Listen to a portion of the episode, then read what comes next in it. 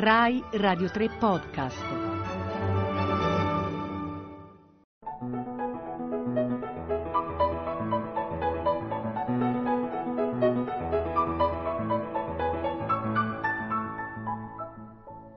Le parole di Beethoven. Buonasera da Giovanni Bietti, benvenuti.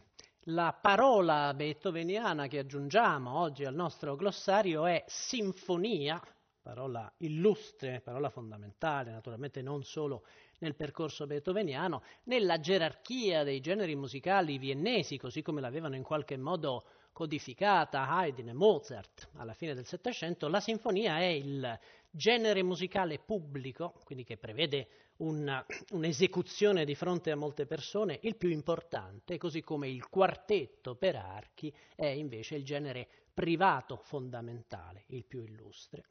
Sinfonia, la parola stessa ci spiega le caratteristiche di questo genere perché viene dal greco synphone, ossia suonare insieme, quindi la sinfonia è un genere che prevede l'esecuzione di più musicisti, come vi dicevo, nel Settecento e nell'Ottocento viennese davanti a un ampio pubblico. Quindi le caratteristiche della sinfonia sono per definizione molto diverse dalle caratteristiche di un brano da camera meno sottigliezze, meno dettagli, meno raffinatezze, più monumentalità, più grandiosità, più evidenza quasi scolpita nel suono. E questa è veramente una delle grandi novità degli aspetti a cui Beethoven punta maggiormente nella sua opera sinfonica, che mostra la novità del suo pensiero, la novità della sua poetica in maniera forse più netta rispetto ad altri generi. Basta pensare al fatto che se Beethoven scrive più o meno una cinquantina di sonate di brani da camera nella forma della sonata, fra sonate per pianoforte, per violino, per violoncello e altre formazioni, le sinfonie notoriamente sono solo nove, a fronte delle 41 scritte da Mozart in solo 35 anni di vita, o delle più di 100, 106 addirittura scritte dal suo maestro, Haydn. Quindi per Beethoven la sinfonia diventa qualcosa di completamente diverso. E infatti Haydn, per esempio, pubblicava le, le sue ultime sinfonie, sono pubblicate a gruppi di sei, le sinfonie parigine sono sei, le londinesi sono dodici in due serie di sei, e invece Beethoven le sue sinfonie le scrive una per una, o meglio, non le scrive sempre una per una, in alcuni casi lavora contemporaneamente a due sinfonie Due sinfonie che però hanno caratteri radicalmente, totalmente contrastanti fra loro. C'è un vecchio luogo comune che molto spesso ricorre nei discorsi degli appassionati, il fatto che le sinfonie dispari di Beethoven hanno un carattere molto diverso rispetto alle sinfonie pari. Naturalmente è una boutade, ma c'è qualcosa di vero al fondo di questa affermazione, proprio per il fatto che Beethoven in più casi, lo sappiamo benissimo, lavora a due sinfonie contemporaneamente. Succede con la quinta e la sesta, due sinfonie che tra l'altro vengono eseguite per la prima volta la stessa sera e non potrebbero essere più diverse. Pensate alla, al carattere incredibilmente drammatico della quinta.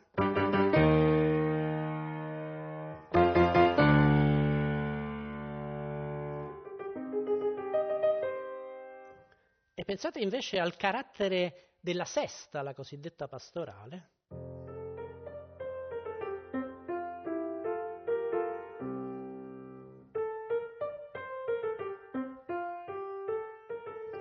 Immaginate che queste due sinfonie, quinta e sesta, furono eseguite per la prima volta la stessa sera, 22 dicembre del 1808. Beh, una serata memorabile naturalmente, ma cosa interessava a Beethoven? Evidentemente mostrare ai viennesi due modi radicalmente diversi di far suonare la stessa orchestra. E infatti queste due, due, sinfonie usano essenzialmente lo stesso organico strumentale, che però viene articolato in maniera completamente diversa.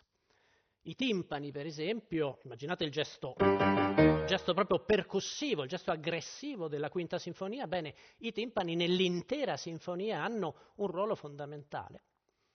Basta pensare all'introduzione del finale con il rullo dei timpani, con la, questa pulsazione dei timpani. Invece nella pastorale, nella sesta sinfonia, i timpani vengono usati solo in un movimento. I movimenti sono cinque, rispetto ai quattro canonici. Uno di questi cinque è un movimento in qualche modo aggiunto, è il temporale, il quarto movimento.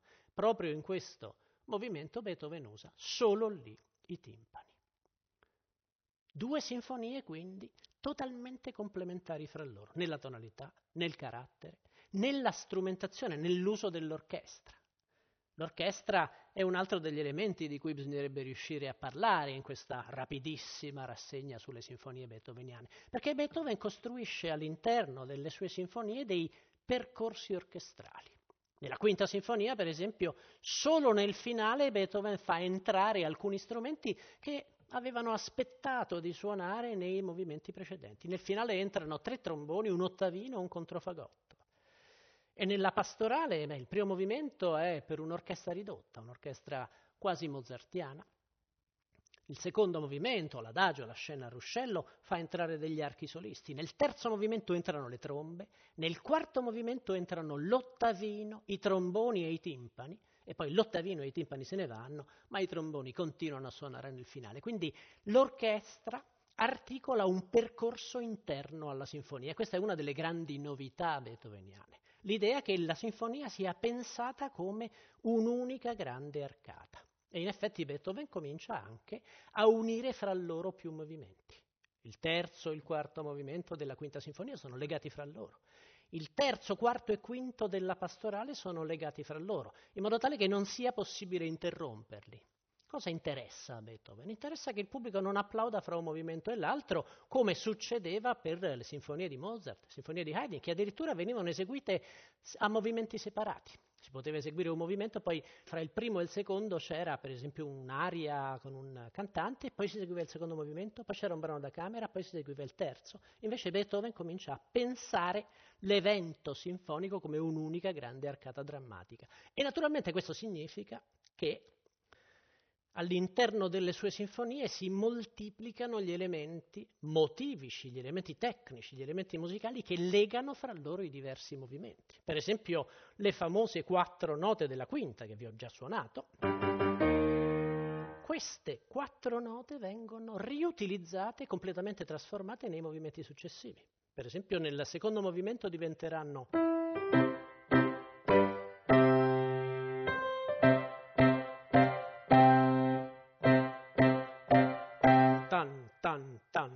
lo stesso ritmo, la stessa identica, come dire, scansione di questi quattro suoni. E nel terzo movimento diventeranno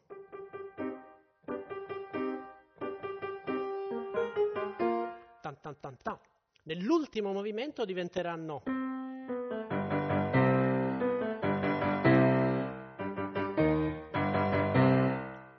riferimento, il collegamento è evidentissimo, ma questo significa che Beethoven sta pensando l'intera composizione in maniera che con un termine assolutamente anacronistico, un termine tardo ottocentesco, verrà definita ciclica, la sinfonia ciclica, questa idea di legare fra loro i movimenti. E questo a volte succede in maniera sottilissima. Nella nona, per esempio, il tema iniziale del primo movimento,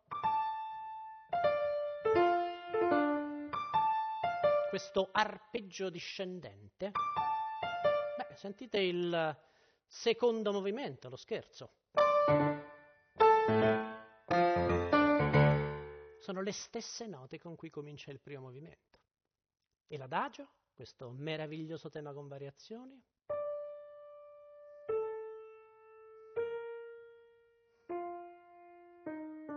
vi faccio sentire le note dell'accordo.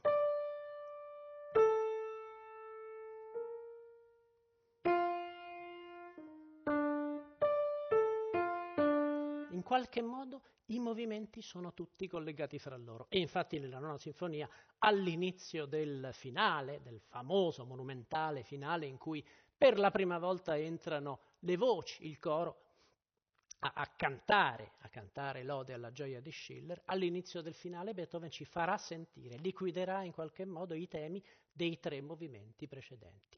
Questo pensiero ciclico è una delle maggiori, delle più grandi eredità lasciate da Beethoven ai suoi successori e la sinfonia ciclica infatti nel corso dell'Ottocento avrà una lunga e illustre storia.